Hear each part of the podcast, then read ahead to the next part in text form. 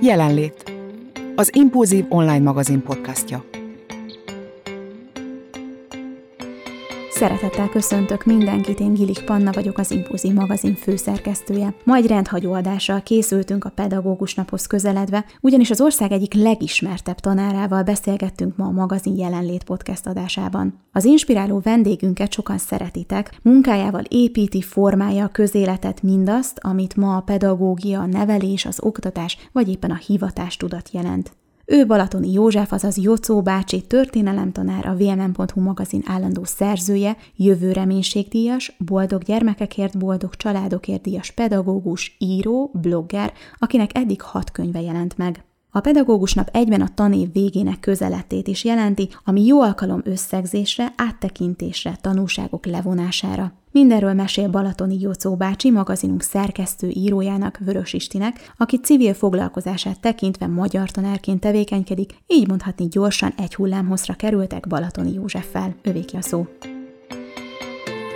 Ennek a beszélgetésnek az időpontválasztása olyan rendhagyóan alakult, hogy egy nappal vagyunk anyák napja után, két nappal vagyunk május elsője után, három nappal vagyunk a végzősök számára ugye az évzárás rendhagyó ballagások után, és ugye talán nem nagy titok, hogyha hallgatóknak eláruljuk, hogy beszélgetésünk rögzítésének az időpontjában a végzősök éppen a magyar érettségit írják. Jó magam egyébként személyesen is izgulok értük, várom, hogy milyen feladatokat kell megoldaniuk. Szóval, Jocó bácsi, hogyan éli meg ezt a, az időszakot? Én ezt gondolom, hogy ez minden évben így van nagyjából. Persze azért egy-két elcsúszás van a dátumok között, de azért megszoktuk már ezt hogy azért ez a május ez egy ilyen iszatosan terhelt időszak, és akkor közben ne feledkezzünk meg arról, hogy, hogy közben ugye digitális oktatásról való visszaállás is van, annak az előkészítése, és közben azért ugye közel az év vége, tehát a jegyek lezárása, gimnáziumban, más osztályokban különböző próbaérettség, kísérettségig, ilyen vizsga, olyan vizsga, olyan vizsga, tehát hogy azért ez csak egy kicsi szelete ez a három nap. Én köszönöm szépen ma jól vagyok, tehát hogy egy abszolút persze izgulok a diákokért, mert ilyenkor szerintem minden pedagógus izgul,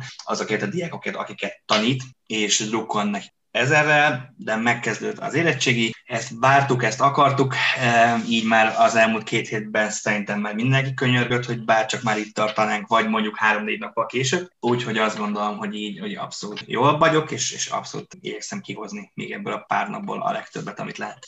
Bár ugye, aki követi a, az online felületeidet, Face oldaladat, Insta oldaladat, ugye a VMN rendszeresen publikálsz, az nagyjából képbe lehet azzal, hogy hogyan is érted meg te pedagógusként az elmúlt jó néhány hónapot? Ugye most hivatalosan a legutóbbi az november közepétől tartott ideig, ugye ez a második úgymond digitális átállás volt a közoktatás közdevelés terén, de ugye volt már egy ilyen féltanév márciustól is.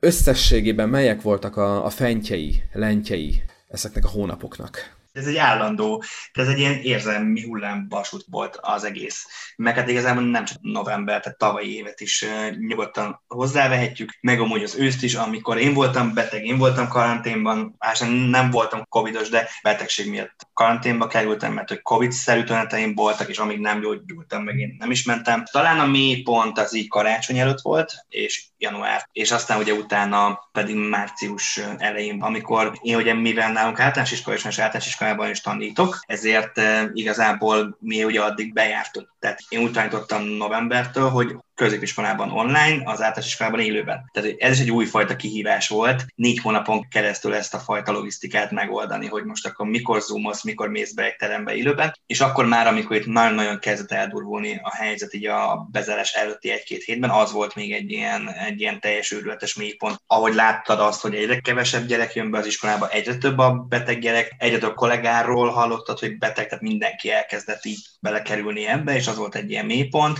Voltak persze jó pillanatok is, tehát nagyon sok élő órát tartottam, nagyon sokat nevettünk ezeken az élő órákon, tehát én azt gondolom, hogy így olyan, mint az életben, tehát hogy jelenléti oktatásnál sem úgy dolgozunk, hogy szeptember 1-től június 15-ig így megyünk be, és minden happy. Itt azért sokkal több volt a mélypont, és sokkal fáradtabbak voltunk mindannyian. Két konkrétan ilyen nagyon nehéz pillanat, vagy egy ilyen nehezebb időszak volt a, a, az elmúlt tanév során. Az egyik ez a karácsony utáni január elejé időszak, a másik pedig, ahogy mondtad, az a, az a március környéke volt. A március környékét kicsit jobban kifejtetted, viszont azon a decemberi-január időszakon úgy, úgy átlibbentél. Az minek volt betudható? Az a, az, az a fél út, a fél évi zárás és, és társai, ami ugye az iskolai életben akkor tájt esedékes? Hát igenis, meg ugye akkor január végén telt le a, három hónap mióta bezártunk, és nem láttuk a végét, hogy a karácsony sem úgy telt, ahogy normál esetben telnie kellett volna. Tehát alapból is én azt gondolom, hogy január az egy ilyen felemás időszak, mert a félévzárás van, azzal is rengeteg munka van, közben a diákokat is akkor ért el egy mélypont, tehát ő mellettük még inkább ott kellett lenni, hiszen ugye februárban, tehát február elején értük el azt, hogy annyi időt voltunk digitális oktatásban, mint tavaly összesen. És az volt egy ilyen lélektani határ mindenkinél, hogy, hogy nem tudjuk, hogy ez még két hét, egy hónap, három hónap, nem is tudom, hogy mire gondoltunk akkor, és már nem is nagyon emlékszem erre a történetre, de hogy így ez tényleg ilyen nagyon megviselt ahogy meséltél, és én így próbáltam veled gondolatban végigjárni, újraélni ezt az időszakot, az mennyire volt plusz feladat? Nyilván plusz feladat volt, hát már csak abból kiindulva, hogy egy, mondtad, hogy egy hibrid rendszerben billegtél, hiszen jelenléti oktatásban is részt vettél, illetve digitálisan is tartottál órát a, a gyerekeknek. Rólad pedig köztudott, hogy legalább olyan nagy hangsúlyt fektetsz arra, hogy a gyerekek hogyan érzik magukat az óráidon, mint arra, hogy az anyagot tisztességesen lead. Ugye egyik legutóbbi posztodban írtad is, hogy érettségére az anyagot, tudást, amennyire tudtad, tisztességesen átadtad, de, na hát ebből a de szempontjából milyen volt az idei év? Szörnyű. Van az a helyzet, amiből nincs ki, tehát, hogy van az a helyzet, amikor azt érzed, hogy ezt, ezt már tényleg nem fogod tudni megcsinálni. Tehát én azt mondom, hogy bármennyire is próbáltam érdekes órákat tartani, bármennyire is próbáltam csoportmunkát, kicsoportos munkát, kreatív feladatokat adni, nem tudsz olyan minőségű munkát végezni, mint élőben. Nem tudsz képességet fejleszteni, nem tudod az együttműködést normálisan fejleszteni, a kommunikációt fejleszteni, tehát csomó minden olyan skillt, amit neked fejleszteni kéne, vagy jó esetben erről szólna az oktatás, hogy ezeket a képességeket fejleszted, ezeket digitális módon, vagy egyáltalán nem, vagy csak részben lehet fejleszteni. És onnantól kezdve ez egy túlélésre való játszás. És persze ezen belül megteszel mindent, és, és készülsz az óráidra, tartod az órákat. Én például a, az elmúlt másfél hónapban is az összes történelmi órámat élőben tartottam, tehát Zoomon, ami mondjuk egy napi 4 óra esetében azért az plusz 4, 6, 7, 8 óra készülés, amire a jegyzeteket megírtam, kivetítettem, videókat kerestem, de, de azt gondolom, hogy van az a pont, amikor be kell látnod azt, hogy nem tudsz úgy dolgozni, mint élőben. És ezt kell elengedni, vagy ezt kellett elengedni, ehhez kellett adaptálódni. Persze az ember mindig próbálta a kiutat keresni, de van az a zsákutca,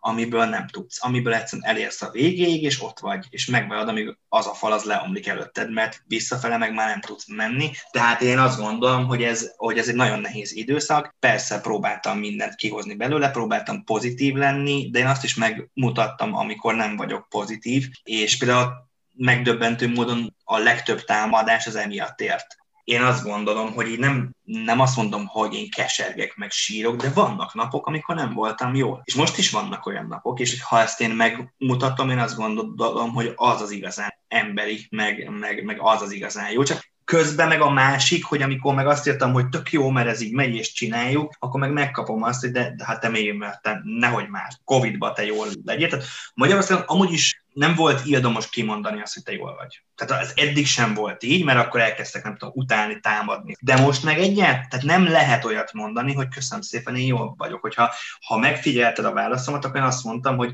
köszönöm szépen, ma jól vagyok. Nem tudom, hogy holnap hogy leszek, azt tudom, hogy tegnap tök jól voltam, pénteken nem voltam annyira jól, tehát, hogy, eh, hogy ma nem illik azt mondani, hogy te jól vagy. Tehát ez nagyon furcsa helyzet, hogyha ha azt mondod, hogy jól vagy, akkor nem illik, ha azt mondod, hogy nem vagy jól, akkor meg miért nem vagy jól. Igen, és ugye ez különösen nehéz egy, egy közszereplő esetében, mert ugye Jocóbá világa nem csak a tantermen belül létezik, téged a, a tantermen kívül is, mondjuk akár a Facebookon, néztem, 73 ezeren követnek. Ha megengedsz ezen a ponton egy személyes tapasztalatot, én pont azt vettem észre, én mondjuk középiskolában tanítok ö, szeptember óta, és pont azt vettem észre, hogy nagyon sokan megkérdezték egy-egy digitális óra elején, hogy hogy, hogy van tanár úr. És feltűnt, hogy, hogy igazából bármit mondok nekik, mert nyilván erre a kérdésre én mindig őszintén válaszoltam, mert be volt kapcsolva a kamera, látták is, hogy jól vagyok, rosszul vagyok, kevésbé jól vagyok. Én mindig elmondtam, hogy most tök jól vagyok, vagy hogy most hát ez most nem az igazi ez a nap. És azt tettem észre, hogy igazából bárhogy válaszoltam nekik, tök jól rá tudtak csatlakozni, és egy idő után azt tűnt föl, hogy, hogy az ilyen pici kis beszélgetés foszlányok azért mindig valamennyire hozzájárultak ahhoz, hogy lehet így fogalmazni, ledöntsék ezt a digitális falat, ami itt volt köztünk, mert egymással szemben ülünk, nyilván látjuk egymást, ha éppen van bekapcsolva a kamera, vagy halljuk egymást, de hát hol van ez ahhoz képest, mint amikor a terembe kérdezel valamit, amikor megszólítod őket, amikor látod, hogy éppen teljesen máshol van agyban, mint ahol testileg, ahol látod, hogy éppen tökre érdekli az, amit mondasz, vagy próbálja épp hogy csak nyitva tartani a szemét, vagy látod a tanácstalanságot a tekintetében, vagy látod a helyeslő bólogatást, hogy érti, hogy miről beszélsz. Szóval e- ezzel csak arra akartam kiukadni, hogy ugyanakkor visszatérve a gondolatmenet elejére, ezeknek a hullámoknak a megmutatása, hogy neked is van fönt, neked is van lent, az talán mindennél fontosabb volt ebben az időszakban. És hogy miért fontos, hogy lássák, hogy a, a tanár is emberből van, nem egy gép, aki csak ledarálja nekik az anyagot. Mert hát azért ez az elmúlt másfél év, ami mögöttük van, ez nekik alapból olyan, mint egy tök új univerzumba, egy nem túl vonzó univerzumba csöppentek volna. Egyébként jó, nyilván mi is felnőttek, de hát mégiscsak ők a, a fiatalabbak, mégiscsak ők azok, akik még, ha úgy, úgy tetszik, kevesebbet láttak a világból, és most egy nem túl vonzó oldalát látják. Jó ideje ennek a világnak. Az eléggé egy sötét univerzum. Ezt mindannyian megszenvedtük. Tehát, hogyha még végignézzük, akkor a felnőttek is megszenvedték. Pont az az életkor, amikor jönni-menni kéne, meg ismerkedni kéne, meg szabadon kéne élni, hiszen ugye lassan közeleg a vagy az egyetem, ami egy másik szituáció, vagy a felnőtt lét, ami aztán végképp egy másik szituáció. És azért hogy nem szabad elmenni a mellett, hogy például nagyon sok olyan egyetemista van, aki most kezdte az egyetemet, és a csoportásért nem látta élőben. Tehát semmiféle az a fajta szocializációs élményt adó dolog nincs az egyetemistáknál se, tehát nem csak középiskolásokról, általános iskolásokról, vagy most éppen már, hogy az óvodásokról is beszélünk, hanem még egyetemisták körében is abszolút kimaradt egy nagyon sok meghatározott dolog, amit én azt gondolom, hogy bepótolni nem lehet. Tehát egy ballagást, egy talagavatót, az eltelt időt, azt nem lehet bepótolni. Tehát, hogy, hogy én azt gondolom, hogy ezt fel kell készülni arra, és valahogy fel kell dolgozni mindenkinek, vagy egyedül, vagy szakember segítségével, de azt gondolom, hogy ez mindenképpen ez egy hosszú távú feladat lesz mindenki részéről. Feldolgozás.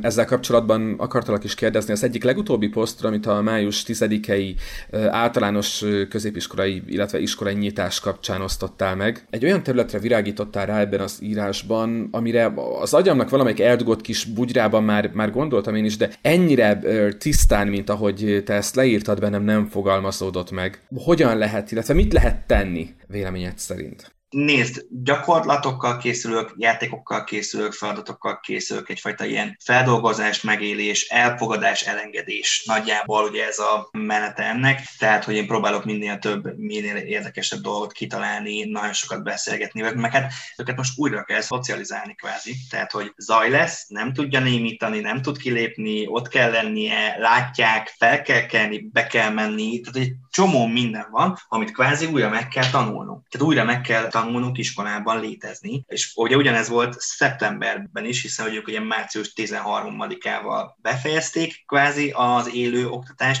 és ez szeptember 1-én kerültek újra iskolába. Tehát most ugyanazt kell, sőt szerintem még sokkal durvábban, mint egy átlagos tanévkezdésnél, hogy amikor mindent újra előről kell kezdeni, mondjuk pláne nálam, ahol nekem 9-es osztályon van, tehát én ugye augusztus végén elmentem velük golyatáborba, hál' Istennek, tehát ott elkezdett összekovácsolódni, szeptemberben elindult ez a fajta elrendeződés, osztálykialakulás, és és onnantól kezdve meg, tehát én igazából ilyen november közepén, hogy én karanténba kerültem, mert beteg voltam, ahogy mondtam, utána őszi szünet után még egyszer karanténba kerültem kontakt miatt, és onnantól kezdve meg amikor én visszatértem az iskolába, ők már nem voltak. Tehát, hogy ilyen teljesen kiestünk egymás életéből. Persze próbáltam programokat szervezni online, meg volt osztálykarácsony online, meg készítettünk reggelit online. Egy-kettőről mesélj nekünk, ezeknek biztos nagyon örültek. Hát például volt egy olyan szombat, vagy én Mikuláskor, vagy Mikulás előtt, hogy akkor megbeszéltük, hogy aki akar,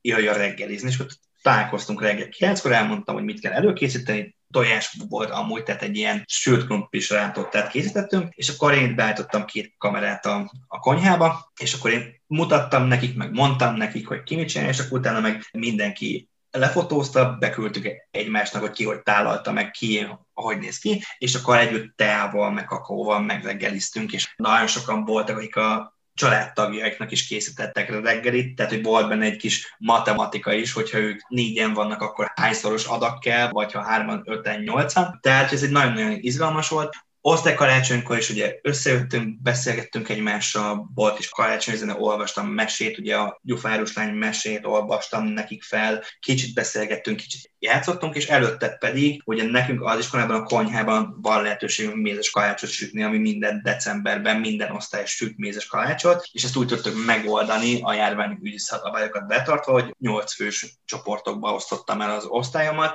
és akkor nyolcasával bejöttek, és azzal a nyolc emberrel megfelelő körülményeket biztosítva, de tudtunk sütni élőben mézes kalácsot. Tehát az is egyrészt nagyon jó volt, másrészt viszont az, hogy nincs ott egyben az egész osztály, mert az igazából úgyis egy hatalmas nagy buli, hogy két-három órán keresztül, nem tudom, előtte már begyúrjuk a tésztát, kiszaggatjuk, dekoráljuk, eszünk, szórják egymást liszten, de azért ennek az élménye is megvolt.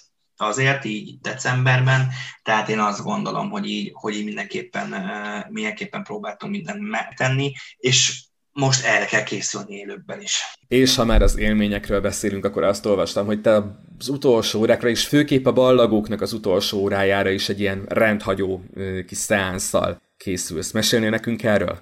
Hát mindig zenéket válogatok, olyan zenéket, aminek a dalszövegének van mondani valója, és van, van olyan üzenete, amit én át tudok adni, és akkor összekötésként, ameddig bírok, így az érzelmi hullámok között, meg a két sírás között, addig beszélek, hogy ez élőben még intimen, még megható, mert élőben is ez van, de hogy most online is, hogy egy négy-öt zenét szoktam ilyenkor összeválogatni, aminek van azért mondani valója, vagy a dal szövegében olyan üzenetek vannak, ami azt gondolom, hogy nagyon fontos, hogy ezt mindenképpen átadjam, tehát egy ilyen meghitt dologra kell gondolni, készülni, és aztán utána pedig elköszönünk egymástól, vagy elbúcsúzunk egymástól. Hallhatunk egy-két előadót vagy címet? Hát, ami most volt, eh, Kovács Katinak az én időm egyszer lejár. Tőletek elbúcsúzom, de itt hagyom dalomat emlékül, hogy néha rám gondoljatok. Volt a 30Y-tól a Sötét van. Sötét van akkor,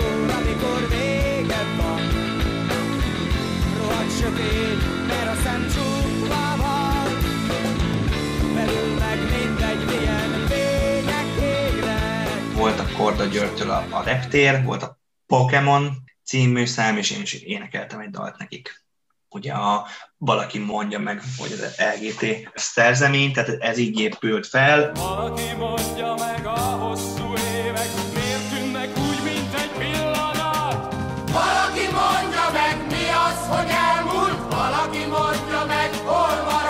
mindig vannak állandók, tehát hogy a Pokémon meg, a, meg az én időm egyszer lejár az állandó, és akkor ehhez még azért váltogatok, variálok dalokat, ami éppen aktuális, vagy éppen előtte eszembe és akkor ezeket előtte mindig meghallgatom, és aztán utána kibőgöm magam, így az óra előtt. Aztán az órán is. Az órán is, és az óra után is, igen, ez így szokott történni. A gyerekek egyébként megkérdezhetem, hogy hogy fogadják, amikor látják, hogy mondjuk a, a tanár úrnak legördül egy könycsepp az arcán. Hát azért ez nem, ez nem egy olyan látvány, amihez ők, ők hozzá vannak szokva az iskolában. Hát én azt gondolom, hogy azért a ballagáskor még azért a legkeményebb pedagógus is el szokott érzékenyülni. Tehát azt gondolom, hogy ez szerintem ezt tesz minket az ő számukra igazán emberivé. Ez is? Ez is, meg hát én mindig felvállalom az érzéseimet, tehát most attól, mert sírni látnak, én nem leszek kevesebb, sőt. Sőt, így van, sőt. És akkor visszatérve, ahol félbe maradt a gondolat ezzel a bizonyos május 10-i általános iskolai nyitással kapcsolatban, ugye erre is te irányítottad rá a figyelmet, amire utaltam, hogy nekem ennyire kimondottan ez nem is esett le, vagy nem is fogalmazódott meg, hogy a mostani visszaállás az mennyire más lesz a szeptemberi kezdéshez képest, hiszen ugye, ha az általános helyzetből indulunk ki, akkor ugye az elmúlt hónapokban eltelt időszakban sokkal nagyobb tömeget érintett maga, megbetegedés esetleg sokkal többeknek okozott akár személyes, akár családi vesztességet. Ez a járvány, mint a, a korábbi időszakban, sokkal terheltebb idő van most mögöttünk kimaradt egy karácsony, kimaradt egy húsvét nekik, amikor esetleg nem találkozhattak a szeretteikkel, tehát hogy az a tavasztal igazából tényleg csak, csak nagyon-nagyon-nagyon minimális ember volt érintett ebben a helyzetben, hál' Istennek, ami most azért egyáltalán nem így van, tehát hogy azért ez a nem tudom, most már több mint 700 ezer fertőzött és 26 ezer halott, tehát lassan nincs olyan család, aki valamilyen módon ne lenne érintett, olyan meg aztán végképp nincs, akinek valaki ilyen ne esett volna át, ne szenvedte volna meg, ne adj Isten, ne került volna kórházba. Tehát én azt gondolom, hogy ezek gyászfeldolgozás az, amit most mindenkinek el kell végeznie, vagy magában, vagy segítséggel, és igenis erre is készülni kell, hogy nagyon sok gyerek érintett ebben a helyzetben. Mekkora ebben a pedagógusok felelőssége? Szerintem ugyanakkor, mint bárki másé.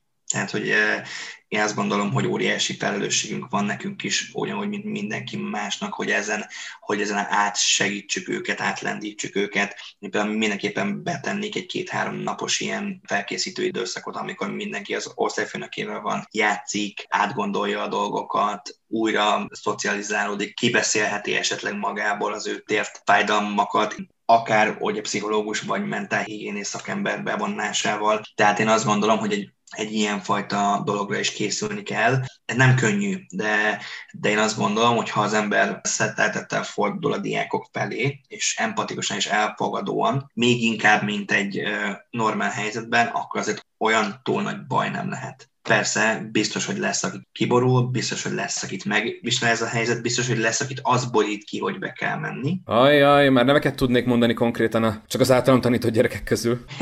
Tehát ahányan vagyunk, annyiféleképpen él, élesz bennünk és érintett ez bennünket. Ez már baráti beszélgetések során, de tanárkollégákkal, sőt, diákokkal történő beszélgetések során is felmerült kérdésként, illetve hát így beszédtémaként. És hogyha töri tanárral van szerencségem beszélgetni, akkor hadd kérdezzem meg. Véleményed szerint erről az időszakról, amiben jelenleg élünk, 10-20-30-40 év múlva hogy fognak írni a történelemkönyvek? Hogyan fogtok erről tanítani történelem órákon?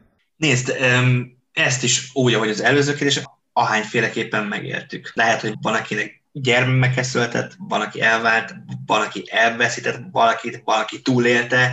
Tehát, hogy ahány narratíva van úgy az életben is, annyiféle narratívában fogjuk ezt is tanítani. Én azt gondolom, hogy ehhez nem kell 20 év, tehát ez egy 5-10 éven belül biztos, hogy benne lesz a történelem tankönyvekben, mert ha most belegondolunk, akkor 2001-et is tanítom már. És ugye ott is én elmesélem magam, hogy én ugye 8. osztályban jöttem haza az iskolából, és be volt kapcsolva a tévé, és rá pár perc, akkor ment bele a második repülő, és emlékszem arra, hogy másnap egy percet gyászsal kezdtük az iskolát és arra is emlékszem, hogy testnevelés óra volt az első óránk, pedig ez ugye 20 évvel ezelőtt történt, tehát ez emlékszik az ember, és hogy ezeket már nem tudja nem, nem a saját nézőpontjából, a saját narratívájából tanítani, vagy elmesélni, mindenképpen kell erről mesélni, hiszen, hiszen ugye ebben éltünk. Sőt, még ugye most is ebben élünk, és azért még korán sem gondoljuk azt, hogy ennek május 10-én annyi, mert hogy azért ki tudja, hogy lesz-e még negyedik hullám, meg átoltottság, meg, meg beoltottság, nagyon sok mindentől függhet ez a dolog, hogy így milyen időn intervallumról beszélünk, és hát az egyéni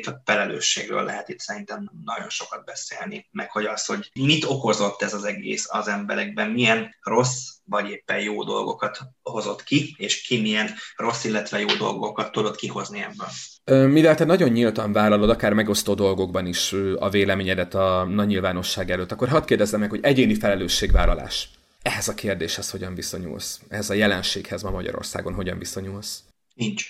Ezt látom, ezt tapasztalom. Tehát én azt gondolom, nem vagyok álszent, tehát én is elmentem reggelizni, én is kiültem egy teraszra ebédelni, de megfelelő távolságban, maszkban, amikor csak ugye felálltam, arrébb mentem, bementem, tehát én kutyát sétáltatni is maszkban sétáltatok, mert én azt gondolom, hogy nekem nem fáj, ha meg esetleg valaki jön velem szembe, ne én adjam át neki így, hogy én már oltott vagyok például ugye részben. Tehát én, amiután megkaptam az oltásomat, én utána sem mentem sehova. Tehát én azt gondolom, hogy amíg én nem vagyok védett, addig iszonyatosan óvatos vagyok, sőt, még óvatosabb, mint mondjuk az oltásom előtt, és utána is ez leszek, és ezt nagyon kevés emberen látom, vagy persze mindenki elfárad, de ez a rengeteg eh, masztagadás, tehát mondtam, két nap ezelőtt, és ebből is én óriási balhévban ez a szabály, Járzanak, persze vannak észszerűtlen szabályok. Én szerencsére egészségügyi dolgozókat sajnálom, akik egy éve pontosan dolgoznak. Ez egy láthatatlan dolog, amiről nem is tudsz, és én még nagyon-nagyon-nagyon-nagyon legyünk hálásak, mert nálunk nem volt kijárási tilalom, mint látjuk Tenerifén, és ott azért nagyon kevés fertőzött volt. Tehát ismerőseim negyed órára mehettek ki mm.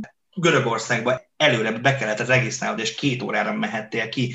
Viszont, hogy ne ezzel a végszóval zárjuk így pedagógus nap kapcsán, vagy pedagógus nap közeledése kapcsán a beszélgetésünket, annak ellenére, hogy mindenki mondott szavával tényleg egyetértek. Kérlek arról mesélj nekem, hogy maga a pedagógus nap úgy általában mit jelent számodra? Tudom, hogy nagyon kínálja magát ez a kérdés, de, de azért mégiscsak ez egy nagyon személyes dolog, hogy ki hogyan éli meg a hivatását, a, a szakmáját, az életformáját, ahogy fogalmaztál számodra a pedagógus nap mit jelent? Pedagógusnak lenni ez egy életmód én így tekintek rá. Tehát nem is egy szakma, nem is egy hivatás, ez egy életmód, egy életstílus. Amit, hogyha az ember választ, akkor tényleg az egész élet erről szól helye közzel, mert nem az van, hogy kijössz a gyárból, és nem gondolkodsz esetleg azon, hogy mi van az épp ma elkészített autóval, vagy merre mehet, hanem kijössz és agyalsz, és próbálsz fejlődni, és próbálsz segíteni. Tehát, hogy én azt gondolom, hogy számtalan olyan dolog van, ami igazából ezt gyönyörűen nehézé teszi és akkor azt gondolom, hogy ezzel a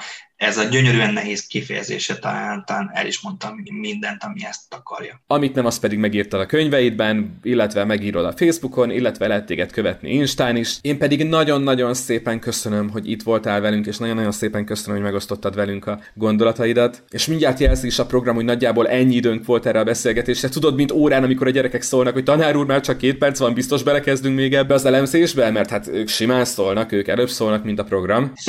igen, igen, igen, igen. Itt szokták, igen. Még egyszer köszönöm, hogy itt voltál velünk. Kitartás, sok erőt kívánok a tanév hátralévő részéhez, illetve mindahhoz, ami ebből az évből még hátra van. Olvassunk, halljunk róla sokat, és hát remélem fogunk még együtt dolgozni, akár ilyen, akár másmilyen formában. Köszönöm szépen még egyszer, további szép napot, szia! Nagyon szépen köszönöm, szép napot!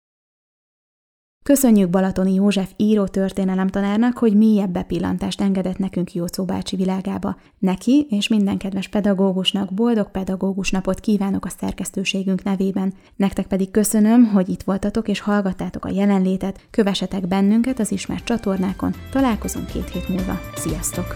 Köszönjük, hogy jelen voltál! Keresd az Impulzív online magazin podcastját az ismert csatornákon, a Spotify-on, a Soundcloud-on és az Apple podcastok között, valamint az impulzívmagazin.hu weboldalon. Tarts velünk legközelebb is!